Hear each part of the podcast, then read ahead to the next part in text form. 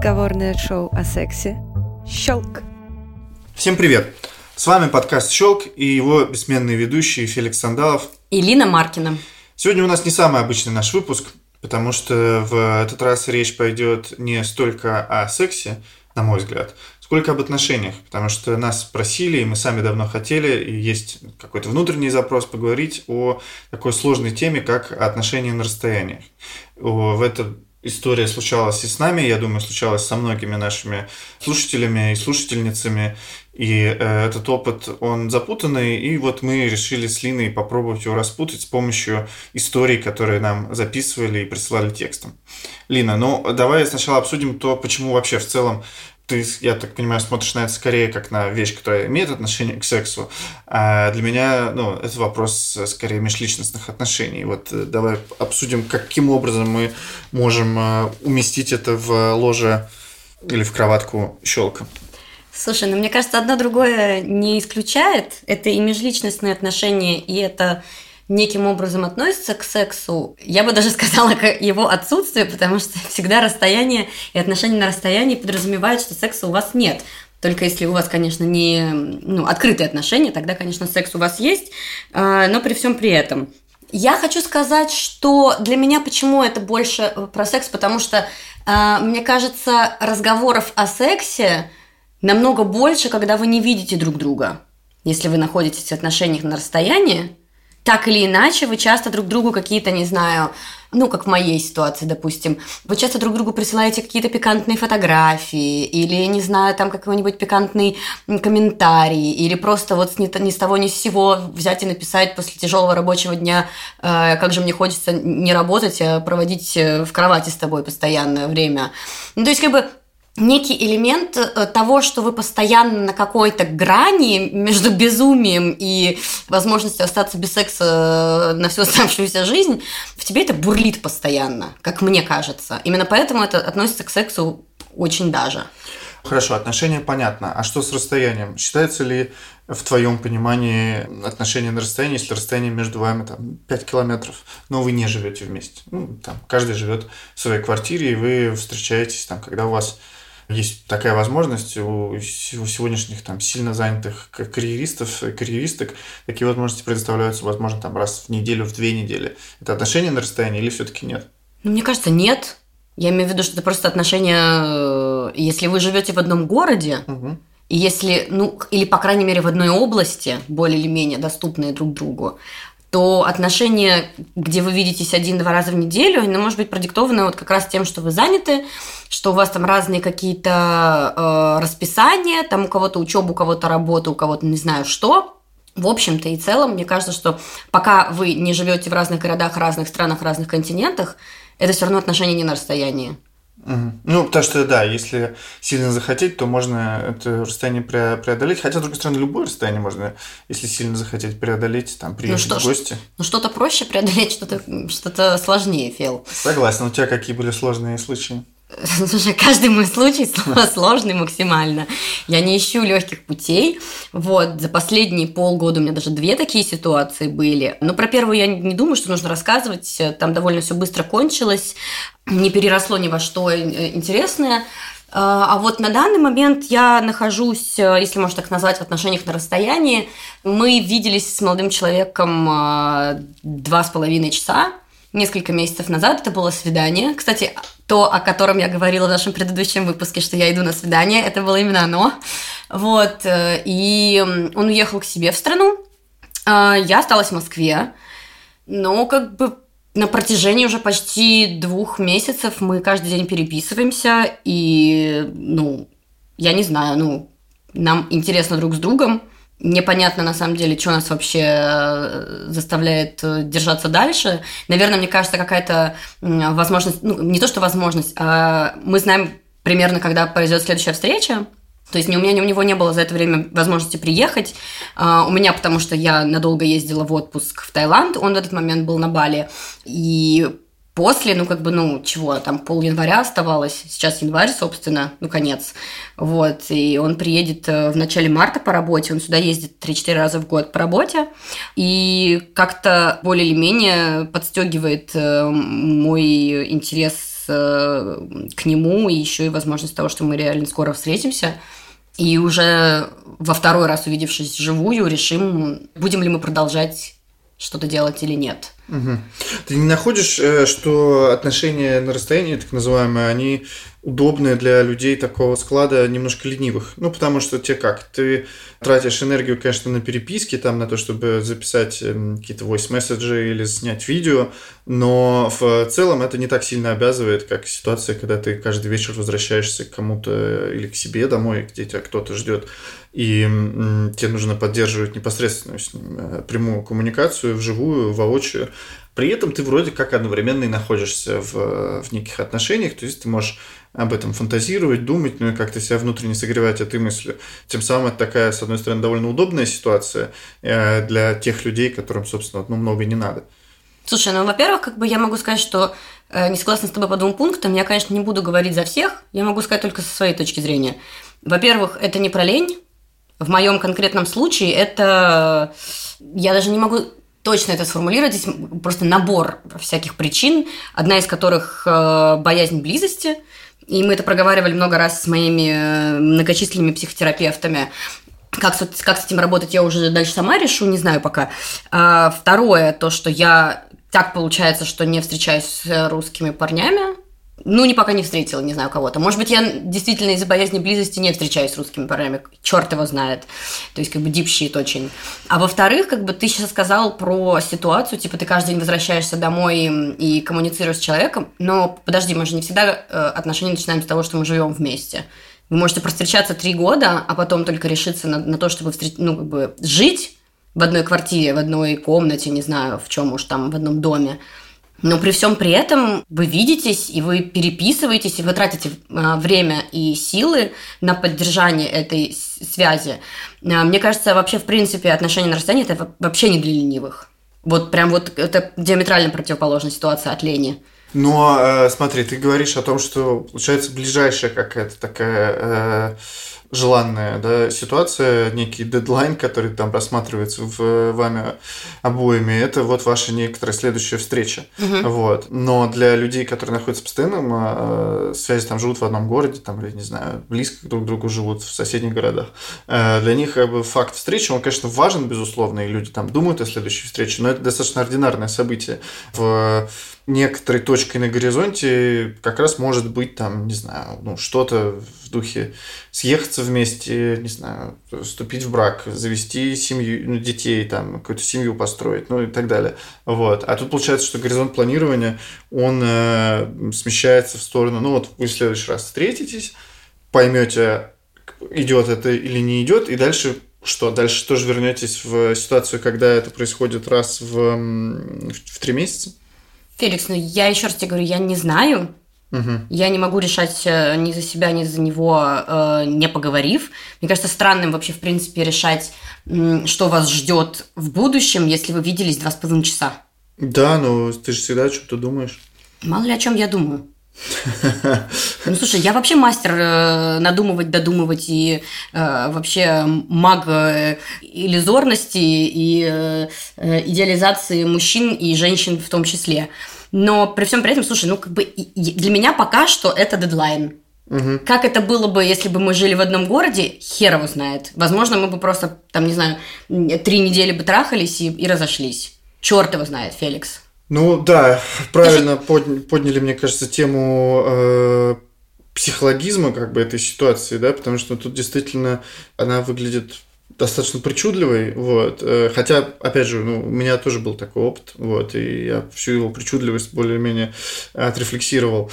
Поэтому, ну, не знаю, в моем случае, конечно, тут э, можно сказать о, о нескольких вещах. Мне кажется, одна из них это какое-то упрямство, да. С чьей стороны? Со, со стороны обоих? Со стороны обоих. Но если его нету ни с чьей стороны, то мне кажется, такие отношения э, на расстоянии заканчиваются быстро. Ну, то есть должен, нужно быть достаточно упрямым человеком, потому а что... что вообще, в принципе, кроме упрямства нужно, чтобы оставаться? Как ты считаешь, в отношениях на расстоянии? Ну, тут э, как, как бы нет универсальных рецептов, у каждого свое, но если так, я, по, я бы сказал, что помимо упрямства важно умение э, описывать как бы то, что с тобой происходит внутри и снаружи.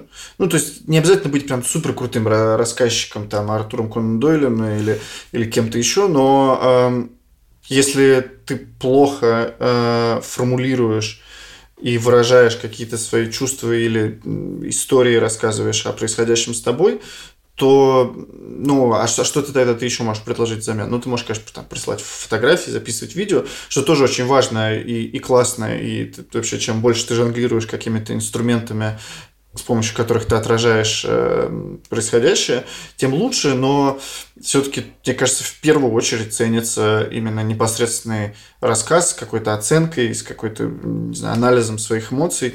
Вот, э, вот это важно, да, умение анализировать и в открытую говорить о том, что ты испытываешь, потому что отношения на расстоянии все-таки такая штука, которая, мне кажется, во многом еще характеризуется большей амплитудой интенсивности, чем даже, может быть, обычные э, отношения. Ну, то есть, бывает так, что ты, ну, вот у меня, по крайней мере, так было, что ты каждый день там думаешь об этом человеке, каждый день что-то ему э, там пишешь, э, даже не то, что каждый день, господи, там каждый час, пока ты бодрствуешь, вот. А бывает так, что тебя засасывает какая-то та реальность, в которой ты находишься, вот, э, что-то происходит, и ты не возвращаешься в мыслях особо, ну, то есть ты понимаешь, как бы, и тут должен быть, наверное, какой-то совместный этикет выработанный, что делать в ситуациях, когда тебе не хочется общаться, да, или ты не находишь какого-то ресурса для того, чтобы там подробно отвечать и, и так далее, вот.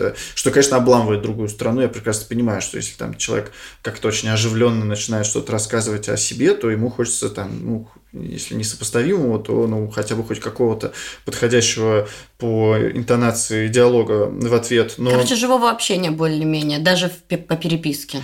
Да, да. Ну, тут в этом смысле сейчас, мне кажется, все, слава богу, достаточно подкованы, потому что мы огромное количество времени проводим в переписках. Хотя, опять же, да, э, кому-то в, в этих ситуациях нравится, у меня такое бывало тоже, переходить в режим с такого более пистолярного общения, в смысле, ну, реально в в электронную почту. Вот, потому что там... Серьезно? Да, да. Ты можешь... Просто там ты можешь прям развернуто рассказать о том, что с тобой произошло, и это как бы письмо почему-то оно обладает каким-то каким-то ореолом э, большей цельности, ценности и э, ну, душевности, как бы это слово не звучало, да, но вот такого вот, что целое большое повествование, чем, чем перемежающимися смайликами ок, ну ок, там да, нет, вот, стикер, э, переписка, которая тоже очень важна, но она в, это просто разные модусы да, разговора.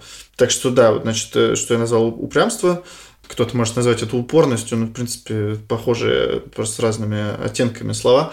Я скорее верю в упрямство, чем в упорность. Э, умение формулировать свои мысли, ну, умение отвлекаться на самом деле, да, потому что тут скорее э, главным препятствием, одним из главных препятствий, мне кажется, является ревность. Вот. Эм, если ты не умеешь отвлекаться от каких-то мрачных мыслей, подозрений, э, самокопаний, которые очень часто беспочвенные, и главное, что даже они бессмысленные. Ну, то есть ты, если э, не имеешь возможности там, внутренней да, человека там, напрямую о чем-то спрашивать, или если вы не договорились, то, ну, как бы вот э, тебе остается только ревновать, это плохо, это рушит все. У тебя же были отношения на расстоянии, когда ты жил в Казани, правильно? Да, были. Они да. долго продолжались? Я думаю, что где-то месяцев пять, не так долго. Вот. Эм. Потому что ты обратно вернулся в Москву? Нет, э, они прервались, пока я был в Казани, потому что это все-таки было сложно для второй стороны, потому что там были еще другие отношения, и это все совмещать было непросто, хотя Казань не то чтобы там сильно далеко от Москвы, но вот пока не открыли высокоскоростное сообщение между двумя городами, все равно это так немножко накладно по времени именно. Вот. Э, но потом эти отношения все равно опять как бы воссоединились, когда я вернулся из, э, из Казани в Москву вот, на очередном витке. И мне кажется, кстати, вот эту вот мысль я бы заострил, что касается отношений на на расстоянии и вообще, может быть, отношений. Э, вот как-то со временем ко мне пришло понимание, что Блин, ну жизнь, она довольно длинная штука. Как писал Бродский, да, что мне сказать о жизни, что оказалась длинной. Э, в случае отношений это тоже работает, потому что часто бывает, что те отношения, которые там мы считаем распавшимися или не сложившимися, да, где как-то все застопорилось на этапе первоначальных симпатий и взглядов, а потом э, рассосалось, и кажется, что все вот разошлись тропинки. Да нет, на самом деле, они как бы потом могут сойтись и так далее. Вот поэтому я в этом смысле не фаталист, и на очень многие вещи, благодаря собственному просто опыту, посмотрев на это, понял, что ну, какая разница, могли бы вы повстречаться там какое-то время, там, когда вам было 20, или вы начнете встречаться, когда вам было 40, если какая-то искорка хоть раз мелькнула, то мне кажется, что не исключена возможность, что она потом проявится, как минимум из такого немножко эм, фантазийного соображения довести до реализации то, что когда-то хотелось сделать. Это такой, есть небольшой фетиш, мне кажется, у всех, да, такой, типа, что было не, не доде... что-то недоделанное, да, вот, э, что-то, что повисло, а как бы хопа, и какое-то старое желание э, воплотилось. А с другой стороны, что умерло, умереть не может. Тоже верно. А, я бы хотела, на самом деле, перейти к историям наших э, слушателей, но при всем при этом мы еще спросили нашего дружественного псих, психолога Катерину Федосову несколько вопросов, на которые нам хотелось бы услышать ответы. Почему, если учитывать, что нам всем нужно так или иначе чувствовать присутствие любимого человека рядом, многие люди соглашаются на отношения на расстоянии, а кто-то категорически против? От чего зависит такая разница? Ну, давайте так. Из любого правила, естественно, бывают исключения. Но все-таки я всегда, всегда, всегда говорю, что отношения на расстоянии – это не отношения.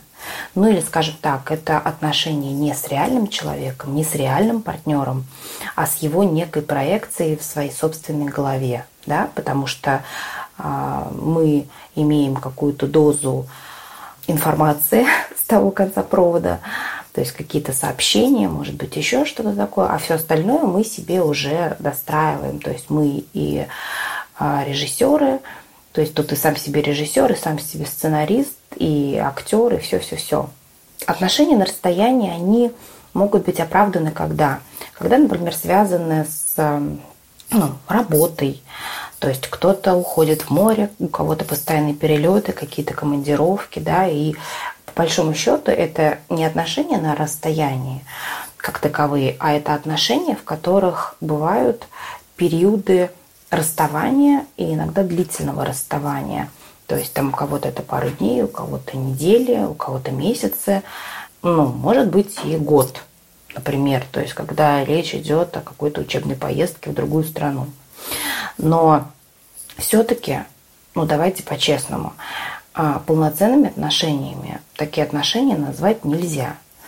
Потому что с вами присутствует там либо голос человека, либо его какие-то текстовые сообщения, да даже если вы по видеосвязи как-то общаетесь, даже если используете какие-то там а, девайсы для взрослых, которыми можно управлять на расстоянии, все равно вы находитесь а, сами с собой в некоем своем пространстве, вам не надо притираться, вам не надо как-то учитывать интересы другого человека постоянно.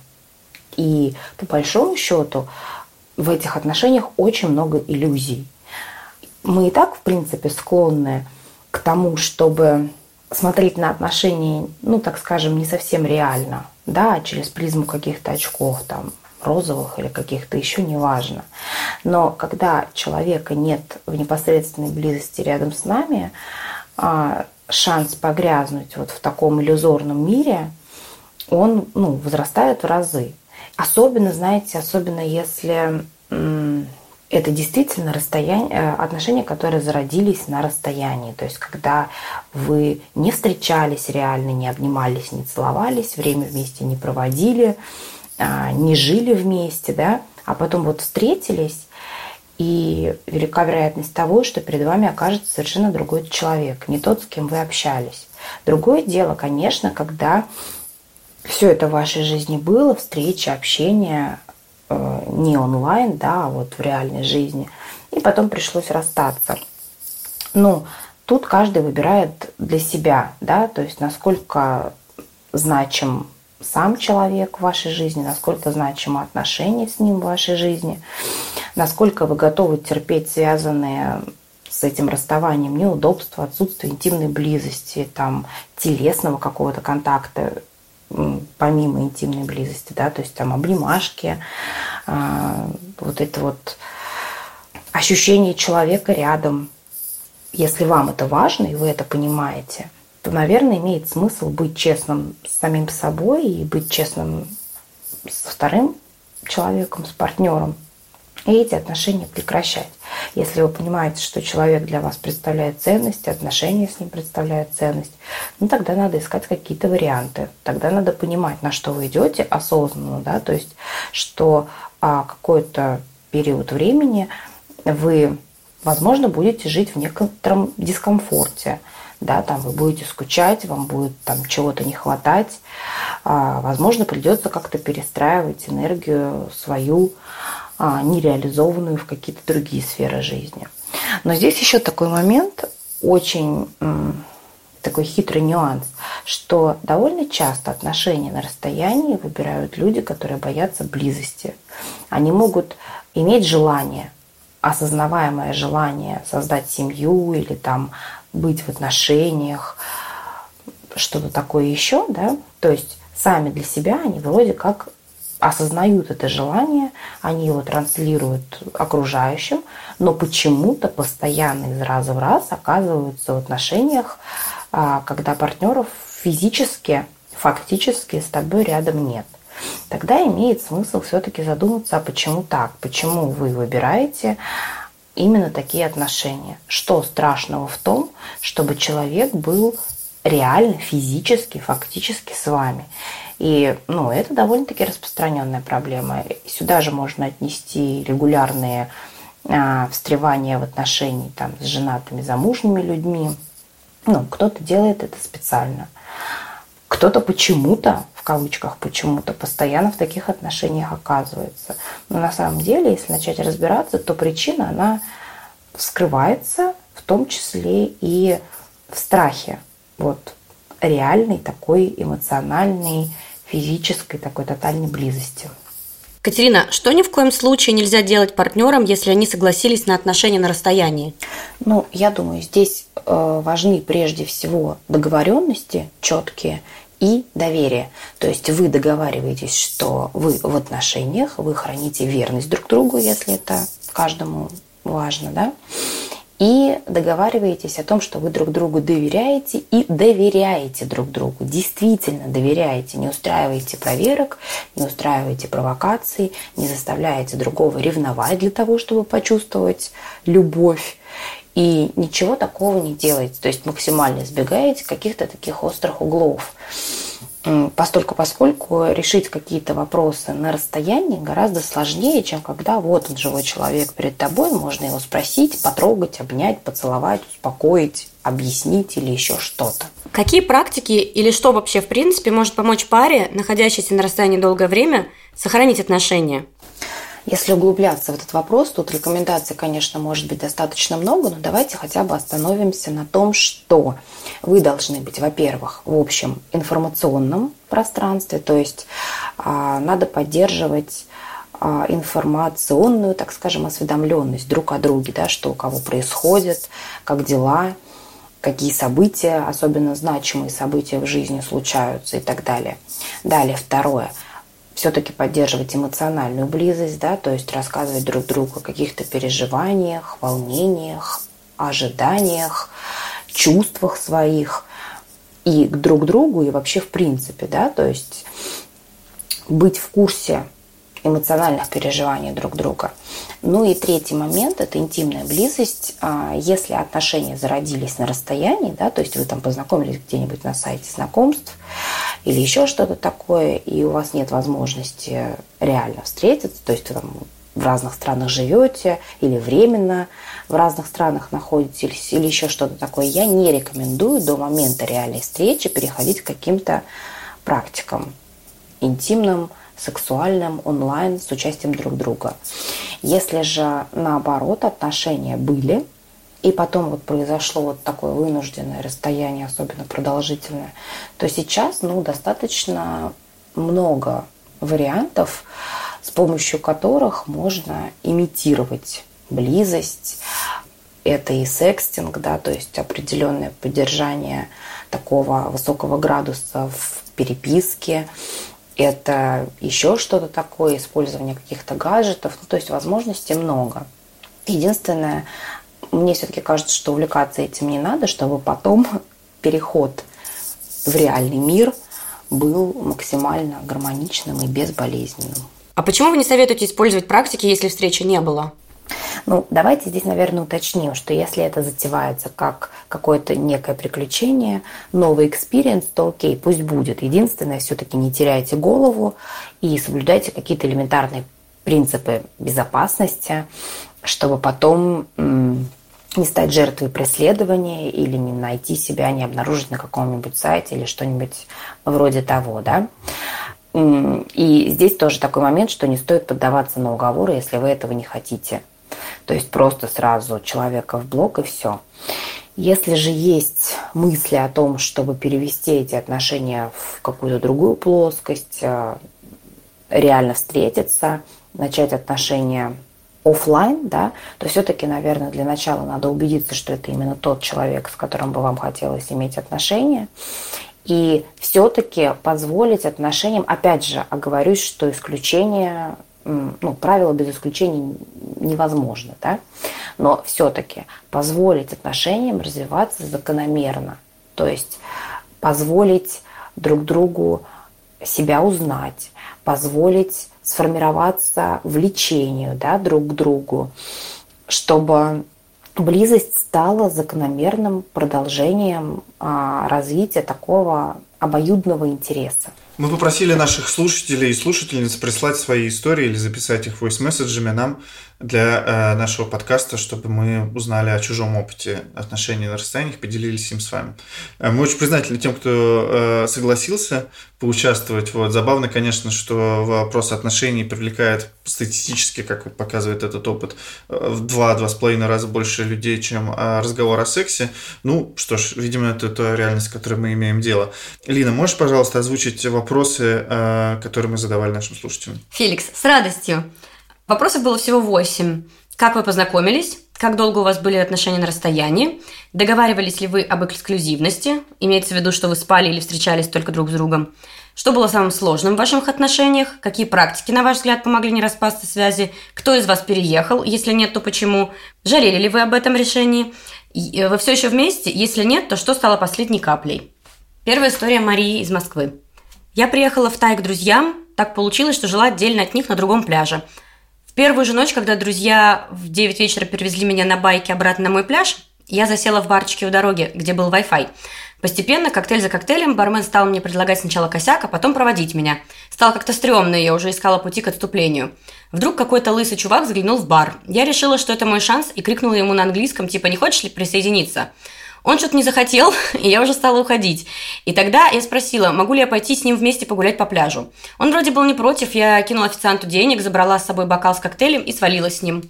Потом все как в дешевых романах. Прогулка по пляжу, купание под тропическим ливнем и т.д. Через неделю он улетел, а потом написал, чтобы я приезжала к нему в гости. Наши отношения длились полтора года, и об эксклюзивности мы договаривались. Самым сложным было сохранять чувства и взаимный интерес, когда не видишься по полтора-два месяца. Мы старались разговаривать каждый день, строили планы на будущее, планировали совместные поездки, постоянно переписывались, фантазировали о совместном будущем. Наверное, это все в совокупности, и еще каждый делал шаги, чтобы в итоге все срослось, и мы были вместе. Я бросила работу и уехала к нему в Штаты. Из России уехать прикольнее, чем наоборот. Я не жалела об этом решении. Но отношения расстояния тоже сыграли свою роль. Когда мы стали жить вместе, как-то романтика резко испарилась, и ему стало со мной тесно. А для американцев личное пространство важнее, чем для русских. Они любят долго встречаться, прежде чем начать жить вместе. И мне пришлось ехать обратно. На этом все и закончилось. История Дмитрия из Москвы. Она длилась полгода. У меня был роман на расстоянии. Все началось банально. Я работал в технической поддержке одного проекта в Москве. У нас был колл-центр в Барнауле. Однажды я по работе общался с оператором, мне понравился ее голос. Разговоры быстро вышли за рамки рабочих. Мы начали общаться онлайн. Со временем роман распалился, и мы перешли на виртуальный секс. По чатам, затем по скайпу. До нее и после нее у меня никогда не было таких сильных ощущений от вирт-секса с человеком, которого я не видел в реале. Потом я взял вот отпуск и полетел в Барнаул, хотя многие друзья меня отговаривали. Но для меня это было приключение. Я прилетел, и в течение двух недель мы утопали в сексе. Занимались сексом везде и где попало. По итогам я понял, что она не совсем мой тип. В сексе все прекрасно, но как-то развивать отношения было сложно, и у нас разные города и разные миры. Мы решили не продолжать. Я настолько ей понравился, что она пыталась силой меня привязать. Начала было говорить, что у нее задержка, но мы просто поговорили и решили оставить хорошие воспоминания. Следующую историю нам записала журналистка и кинокритик Алиса Таежная. Я познакомилась с моим бывшим мужем 13 лет назад. Еще в пространстве ЖЖ было такое безумное комьюнити меломанов Kill Your Idols, где он в том числе состоял, потому что очень сильно любил музыку, и я тоже очень сильно любила музыку. Так мы с ним и познакомились. А, жил он в тот момент в Голландии, и встретились мы в Москве, когда он был проездом через Москву в свой родной город Волгоград. Он приезжал навестить на Новый год семью, и обучился он в тот момент, получал PhD в Голландии. Мы с ним встретились, у нас был до этого какой-то легкий виртуальный роман, но вот э, живьем увидевшись, это была просто любовь с первого взгляда совершенно невероятная какая-то моментальная страсть, очень много совпадений, и стало понятно, что это прям та самая большая любовь, э, которую в тот момент мне очень хотелось. И это достаточно сразу стали серьезные отношения просто по, по уровню нашей вовлеченности. Но ему нужно было еще два с половиной года доучиваться на PhD в Голландии, а мне нужно было э, еще год учиться в университете в Вышке, заканчивать свой специалитет. Таким образом, мы еще полтора года провели в совершенно безумном ритме дистанционных отношений, которые, о чем мы договорились заранее, что в, сразу же после окончания университета я переезжаю к нему, но никакой возможности там учиться заочно или чего-то еще у меня не было, поэтому полтора года мы тратили все деньги на авиабилеты, бесконечно сидели, чатились в скайпе, кажется, в тот момент, и где-то еще, и в Google Токе. А, безумно скучали друг по другу, постоянно записывали друг другу видео и отправляли фотографии. И, честно говоря, с одной стороны, это был очень веселый период э, с точки зрения надежд, а с другой стороны, мы оба вообще жили ни разу не в моменте постоянно планировали будущее и тратили ужасно много денег на билеты друг другу, потому что и он, и я были в тот момент студентами. И, конечно, у нас у обоих были довольно крошечные доходы, поэтому мы изучили меню всех лоукостеров, которые тогда ездили, летали из Голландии и Германии в Россию туда-обратно. И, в общем, на наше совместное времяпрепровождение тратили большую часть наших денег. А, ну и, в принципе, и внимание все было, мне кажется, сосредоточено в тот момент у нас обоих на отношениях. И сейчас, наверное, немножечко по-другому бы я строила эту связь, но тогда, 13 лет назад, а, даже 14, господи, мне было 19 лет, в общем. Сейчас мне 33. А, тогда в тот момент у меня не было никакого опыта, наверное, вот так вот хендлить этот э, long-distance relationship. Самым, наверное, важным моментом было то, что мы друг бесконечно доверяли. Мы оба э, моногамные, очень, не очень преданные в сексуальном смысле люди.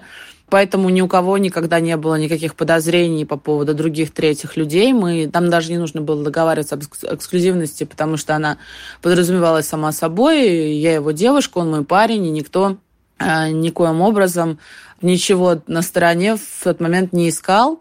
А, вот. И, конечно, мы встречались очень часто, раз в три недели чаще всего, может быть, раз в месяц максимум.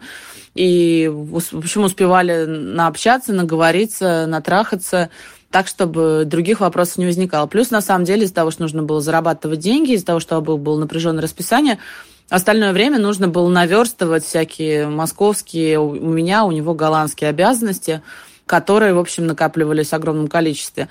В целом у меня впечатление о том периоде как об очень нервном времени, но и очень счастливом, потому что предвкушение будущего в тот, в тот момент давало очень много, конечно, приятных эмоций. История Егора.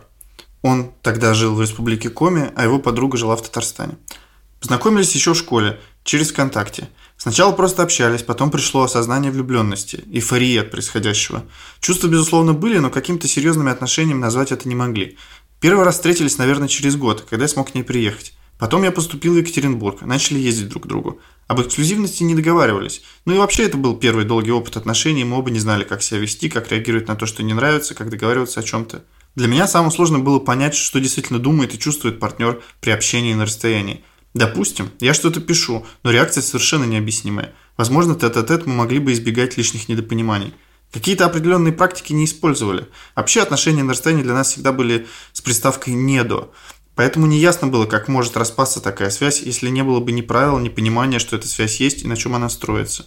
Когда она закончила школу, то переехала ко мне в ЕКБ. Поначалу не жалели, но потом начали оба понимать, что что-то тут не так. Мы так привыкли к тому, что мы видимся неделю в 2-3 месяца, что жить 24 на 7 рядом оказалось совсем другой задачей. Как ее решать, мы что-то не особо поняли. Расстались довольно давно. Рубикона не было, просто отношения сошли на нет. Пришло понимание, что у нас разные планы, разные увлечения. Что они хорошо работают на коротких дистанциях, но марафон не вариант. Ну и сопутствующие ебли мозгов, непонимание в форме «что тебе надо от меня» и прочие обиды в виде вишенки на торте. Без этого никак. Не считая опыт таких отношений чем-то негативным, для себя расценивал как важный бэкграунд.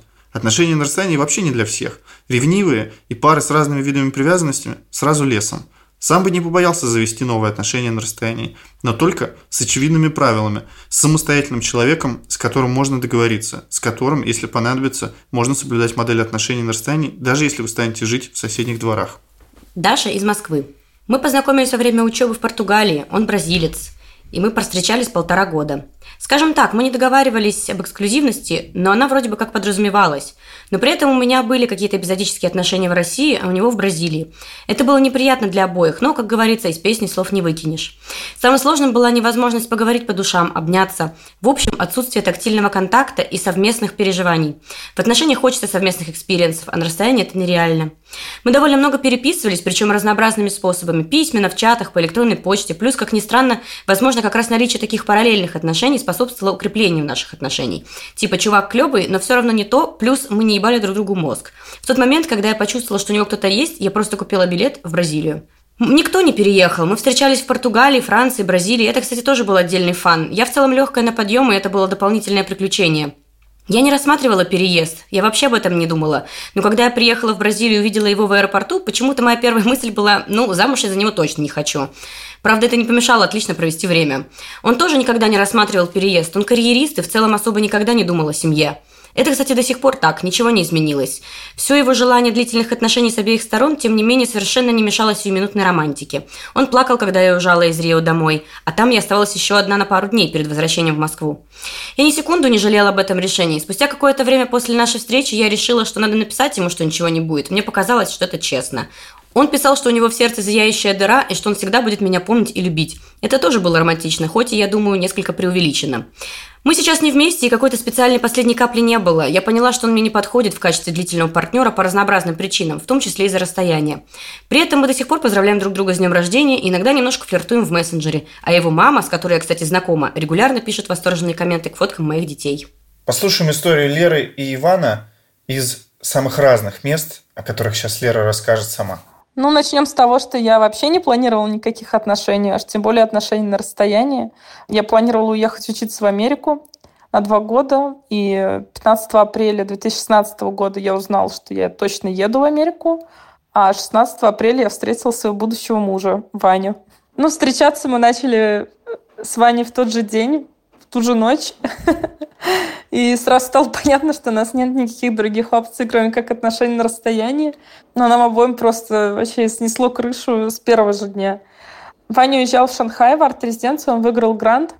Я со своим грантом тоже уезжала в Америку. До моего отъезда в Америку и его отъезда в Шанхай мы успели зацепить несколько дней в Москве. То есть мы провели, может быть, дней 10 вместе. Потом я приезжала к нему в Шанхай, тоже где-то на неделю-полторы.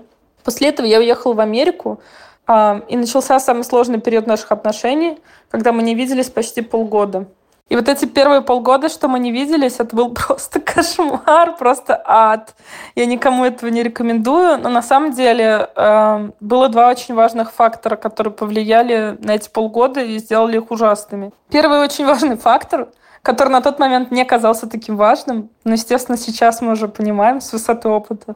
Мы вообще начали жить э, в новых странах. Я до этого вообще никогда не жила за границей. Ваня жил, это был там третий его раз, но все равно это была первая азиатская страна. Плюс ему нужно было писать альбом, мне нужно было учиться, и тут начались отношения вот эти непонятные, которых мы оба как будто бы не хотели. Поэтому начинать отношения на расстоянии, когда в жизни все очень нестабильно, много стресса, мы оба находились на грани депрессии или даже в депрессии, я думаю, это очень плохая идея.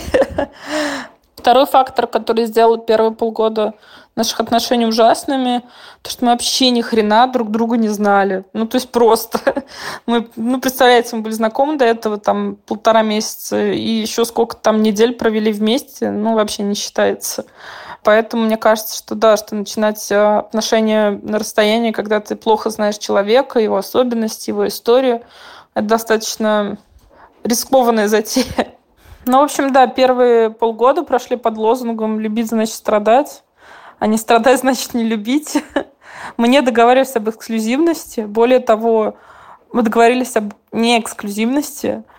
Э, и Ваня пытался в какой-то момент даже забыть меня и перестать со мной общаться. И я с ним пыталась э, перестать общаться. Это было совершенно невозможно ни другие партнеры, ни вообще никакие обстоятельства не помогали.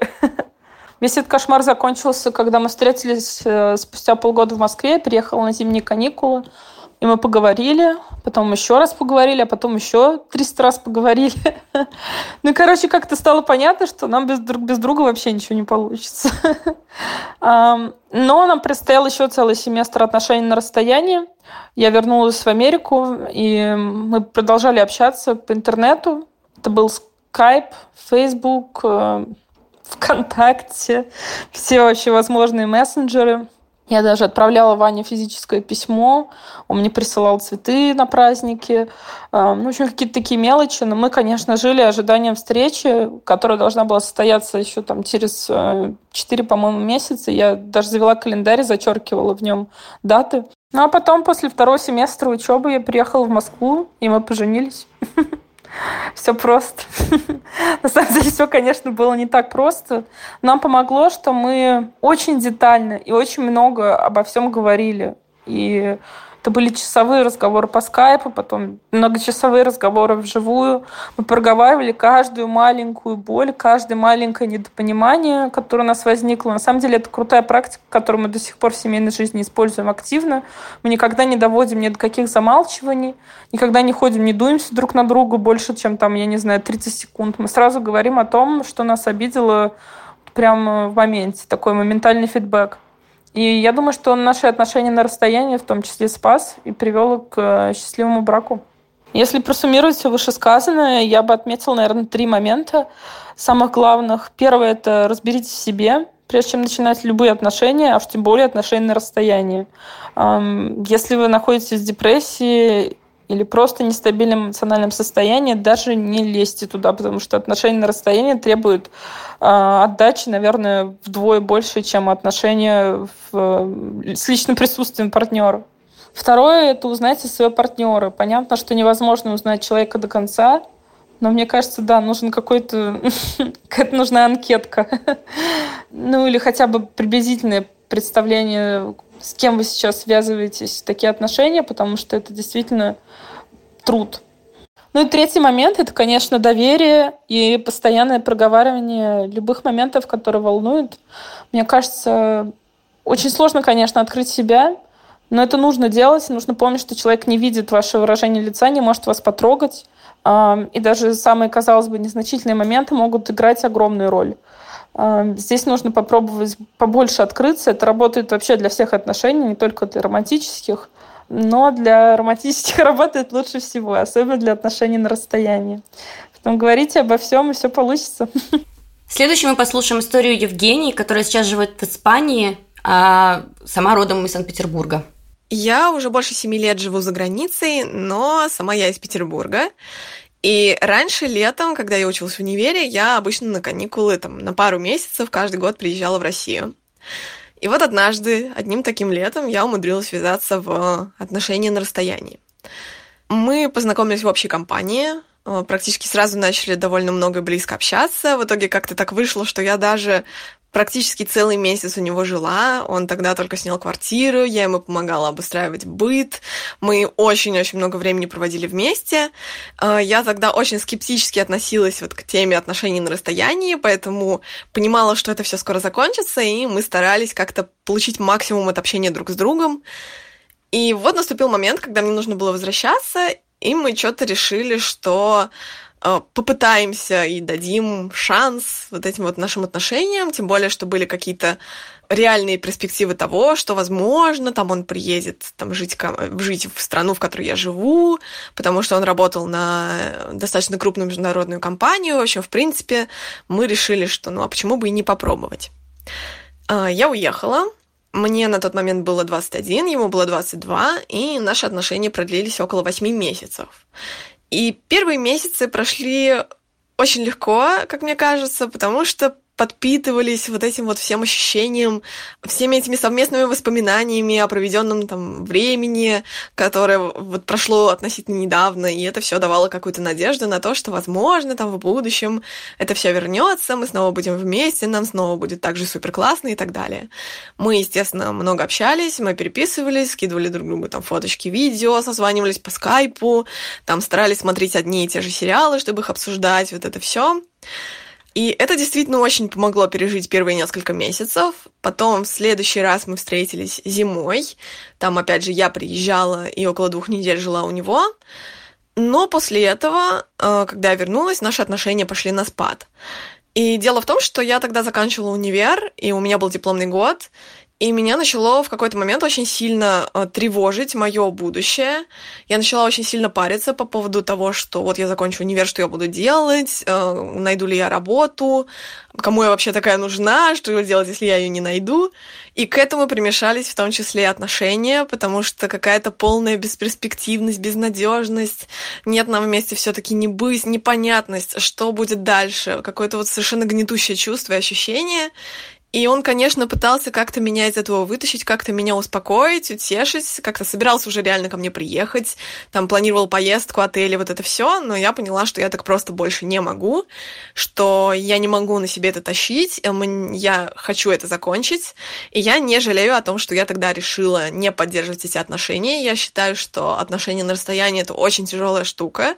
Во всяком случае, если у вас нет реальной возможности видеться, там, ну, хотя бы раз в месяц, например, или какой-то вот финансовой свободы. Эм, то есть вот когда вот вы два недавних студента с небольшим количеством денег, э, это, короче, это не имеет никакого смысла. И по поводу эксклюзивности, я хочу сказать, что с его стороны, да, как бы было обещание ни с кем и ничего, и насколько я знаю, ничего и не было. Ну, насколько я знаю. Но я полиамор, и мы сразу договорились, что, возможно, мне какая-то телесность и какие-то физические взаимодействия понадобятся, которыми он меня не мог обеспечить на расстоянии. А, и с моей стороны такие взаимодействия действительно были, а, но не сексуального характера, а какие-то там максимум поцелуи и так далее. Следующая история Анастасии, которая на тот момент жила в Москве, а ее э, молодой человек в Саудовской Аравии. Познакомились в январе 2014 года. Встречаться стали в конце сентября 2016 года. На тот момент я знала, что он осенью едет длительную командировку, и не думала, что у нас будет что-то серьезное. Но уехал он аж в апреле, и к тому времени отношения уже были серьезные. В первой командировке он был 8 месяцев, потом приехал, жил в Москве почти год, потом уехал на 9 месяцев. Об эксклюзивности говорили, ну, не то чтобы договаривались. К моменту первого отъезда мы знали, что оба однолюбы и хотим продолжать отношения. Самым сложным было даже не расстояние, а скорее тот факт, что первая командировка была в горячей точке. Ни он, ни я не знали, чего ожидать в глобальном плане или в деталях, будет ли там стабильный интернет, например. Отсутствие секса и физического контакта тоже, конечно, угнетало. Воздержание далось проще всего, потому что хотелось быть только с ним, и другие мужчины не интересовали меня в принципе. Со второй командировкой было проще. Во-первых, страна была спокойнее, во-вторых, я уже знал, чего ожидать. Самым сложным был день отъезда. У нас был постоянный контакт. К счастью, интернет работал и в первый и во второй раз. Мы разговаривали даже чаще, чем будучи в Москве, наверное. И стабильно созванивались по видео. Но больше всего помогало железобетонное ощущение, что это мой человек, что мы сложились как пазл, что мы не просто так вместе, и расстояние между нами не навсегда. А стресс и испытания, через которые мы прошли, только укрепили наше желание быть вместе и показали, что раз уж мы с этим справились, то с остальным точно справимся.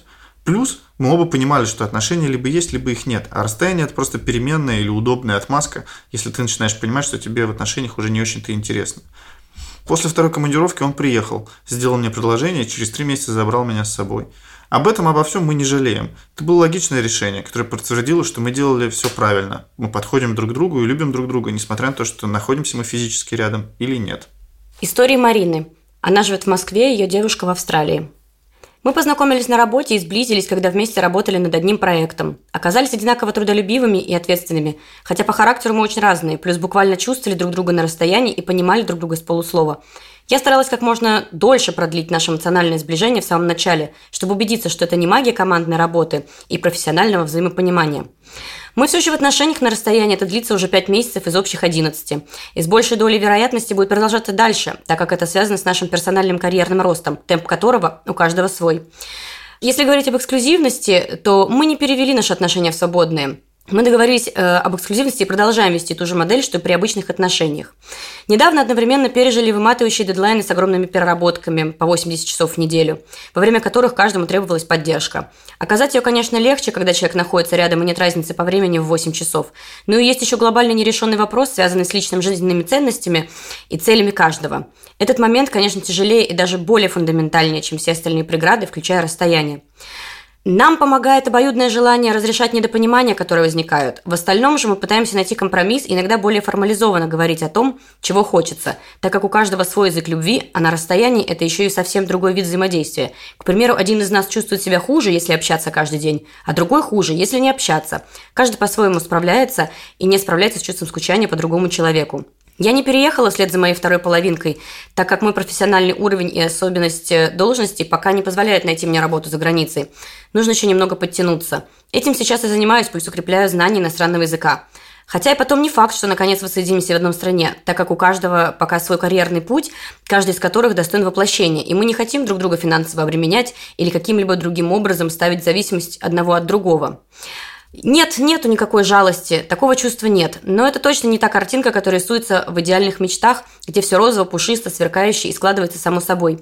Реальность сложнее, и обстоятельств, на которых ты не в силах и не вправе воздействовать, очень много. Мы все еще вместе. Нам предстоит еще многое пройти и понять о себе и друг о друге, чтобы быть на сто процентов уверенными, что при всех различиях так и будет продолжаться дальше, несмотря ни на что. Но мы не перестаем работать над этим, так как хотим быть честными по отношению друг к другу. И к себе в том числе. Как я уже говорила, тут у нас совсем разная потребность, вплоть до того, что ей очень тяжело часто разговаривать, так как сразу хочется все бросить и вернуться. Поэтому сейчас еще выбираем оптимальный режим. Но, в общем, представляется, что переписываемся каждый день, созваниваемся по аудио два раза в неделю или под влиянием эмоций дополнительно. По видео пока только два раза за все это время. Очень тяжело и мне, и ей. Невероятно скучать начинаешь. Но потребность в этом есть, так что будем также как-то искать более регулярный и частый компромисс. Сейчас я прочитаю историю моей землячки Кати из Одессы. Ее бойфренд живет в Киеве на данный момент. Познакомились мы на вечеринке в Киеве, но у него были отношения, которые закончились через несколько месяцев. Спустя примерно полгода мы поняли, что хотим быть вместе. Отношения на данный момент длятся пару месяцев. Мы не договаривались об эксклюзивности, но это ясно и так, когда мы общаемся об отношениях в общем и о чувствах. Сложность в том, что иногда теряешь связь ментально, особенно если не видеться две недели. Чувствую себя ждушкой моряка. Важно понимать, что время, когда мы не вместе, нужно тратить на вложение в себя и в развитие. Проблема многих пар, которые живут вместе, Стираются границы, и люди перестают жить своей собственной жизнью. Пока мы далеко, я много работаю, смотрю лекции, бегаю по делам, чтобы потом полностью отдыхать. Я собираюсь переезжать к нему через полгодика. Я и так хотела переехать в Киев, думаю, это отличная возможность. Жалеть вообще не о чем. Сначала мне казалось, что отношения на расстоянии это будет сложно и как-то не по-настоящему. Но моя терапевтка сказала, что отношения на расстоянии показывают, насколько ты ментально здоров и самостоятелен. Ты можешь очень скучать, и тебе будет сложно только от того, что ты очень привязан, а это не здраво. Мы переписываемся постоянно. Он работает ночью, а я днем. Поэтому переписываемся утром и вечером. Прошу его слать больше войсов и видеосообщений. Шлю ему красивые фотки ню. Он и я ездим один раз в две недели по очереди. Один раз удалось приехать к нему на целую неделю. А так на 3-4 дня. История девушки Саши. Она в Москве, а ее молодой человек в Киеве. Ой, мы классно познакомились. Мне на 20-летие мой друг подарил поездку в Киев. В нее входили билеты на поезд и вписка у какого-то чувака. Помню, мы ехали туда как типичные студенты, в плацкарте на боковушках с пивом и картошкой в газете. Киеве нас встретил чувак, оказавшийся прекрасным 30-летним Олегом, который повел нас в свою уютную холостяцкую берлогу, кормил вкуснейшим завтраком, водил по лучшим киевским местам, вечерами ставил хорошую музыку под вкусное вино. Отношения на расстоянии уже почти год – мы обсуждали тему эксклюзивности довольно пунктирно, потому что обоим было неловко. В итоге сошлись на том, что мы не держим друг друга на привязи в такой ситуации. В смысле, когда встреча раз в два месяца. Самым сложным в наших отношениях было молчание в трубке, когда ты не можешь посмотреть человеку в глаза во время серьезных разговоров. Какая-то связь от этого теряется. Я могла только интерпретировать его слова, не могла прочувствовать. Ну и расставание на вокзалах, разумеется. Нам помогло не распасться в нашем отношении, что мы почти каждый день переписывались. Плюс каждый из нас готов был вкладываться в отношения. Мы часто ездили друг к другу, присылали под подарки, посылки, помогали друг другу вывозить стрессы на работе и учебе. Никто из нас не переехал, хотя и я, и он размышляли над этим. Мне очень нравился Киев, больше, чем его Москва, но у меня была учеба, первый курс любимого журфака, я не могла представить, как это бросить. Он тоже думал ко мне переехать, но у него ранее был опыт жизни в Москве, но опять же, в Киеве была хорошая работа, устоявшаяся жизнь. Мы не жалели о, о нашем решении. Мне кажется, я тогда намеренно уехала, чтобы прочистить голову. По итогу многое поменяло в жизни, в том числе вышло из этих отношений. Из всего, что мы сейчас услышали, мне понравилась мысль очень сильно Кати из Одессы, потому что вот действительно э, проверка самого себя на некоторую самодостаточность, на умение контролировать свой поток мысли и разбираться в своих чувствах, эмоциях и рассказывать о них другому человеку в любой доступной тебе форме, это очень важная проверка не только в рамках отношений на расстоянии, но и в рамках вообще любых других отношений, и этот опыт возможно воспринимать как такую ну, сложную школу, да, такое как бы выбрасывание по казацкому методу на середину э, озера, чтобы ты сможешь выплыть или не сможешь, ну, мне кажется, что это действительно хорошая проверка характера. Ну, это как раз возвращает нас, Феликс, э, к началу разговора, когда ты говорил, что отношения на расстоянии для ленивых. Я так не считаю, я по-прежнему так не считаю. Или упрямых. Что может быть упрямее лени, да. с, друг, с одной стороны. А с другой стороны, да, и мне моя терапевтка говорила, что отношения на расстоянии могут вывести только люди, которые мало того, что питают друг другу какие-то чувства, но еще и более-менее понимают про себя. Это очень тоже важно. То есть, насколько ты взрослый в своих суждениях, э, взрослый по отношению к принятию решений, насколько ты готов взять на себя ответственность, потому что все-таки отношения на расстоянии – это ответственность. Ну, то есть, в любом случае, мне кажется, как бы, да, мы с тобой, когда обсуждали э, этот выпуск до записи, мы говорили с тобой о том, что даже если речь идет о ревности, э, это все равно как когда родители запрещают тебе пить и курить, ты в любом случае найдешь возможность выпить и покурить. Живешь ли ты с ними в одном городе или живешь ты с ними в одной квартире. То же самое и про ревность. Я, конечно, сама, сама по себе тоже ревнивый человек, но как бы, это не проблема человека, которому я ревную, допустим, да, Точ, точнее, которого я ревную. А, если человек захочет изменить, он изменит тебе, если даже вы живете вместе и ты знаешь, как тебе кажется каждый его шаг. Поэтому я могу в заключении сказать, э, не знаю, пытайтесь доверять друг другу. Мне кажется, вы почувствуете, когда пойдет какая-то хуета. Об изменах мы поговорим в одном из наших ближайших выпусков, потому что тема тоже напрашивается. Но в любом случае, всем тем, кто находится сейчас в отношениях на расстоянии или переживает разрыв со своим э, партнером, держитесь, нет ничего такого, что невозможно пережить. Поверьте, это говорит вам человек, который каждый раз э, считает, что он ничего не переживет, но переживает, встает и идет дальше. В общем, с вами рядом друзья, с вами рядом мы. Оставайтесь с нами, мы вас любим, ценим. Пока-пока. Всем пока.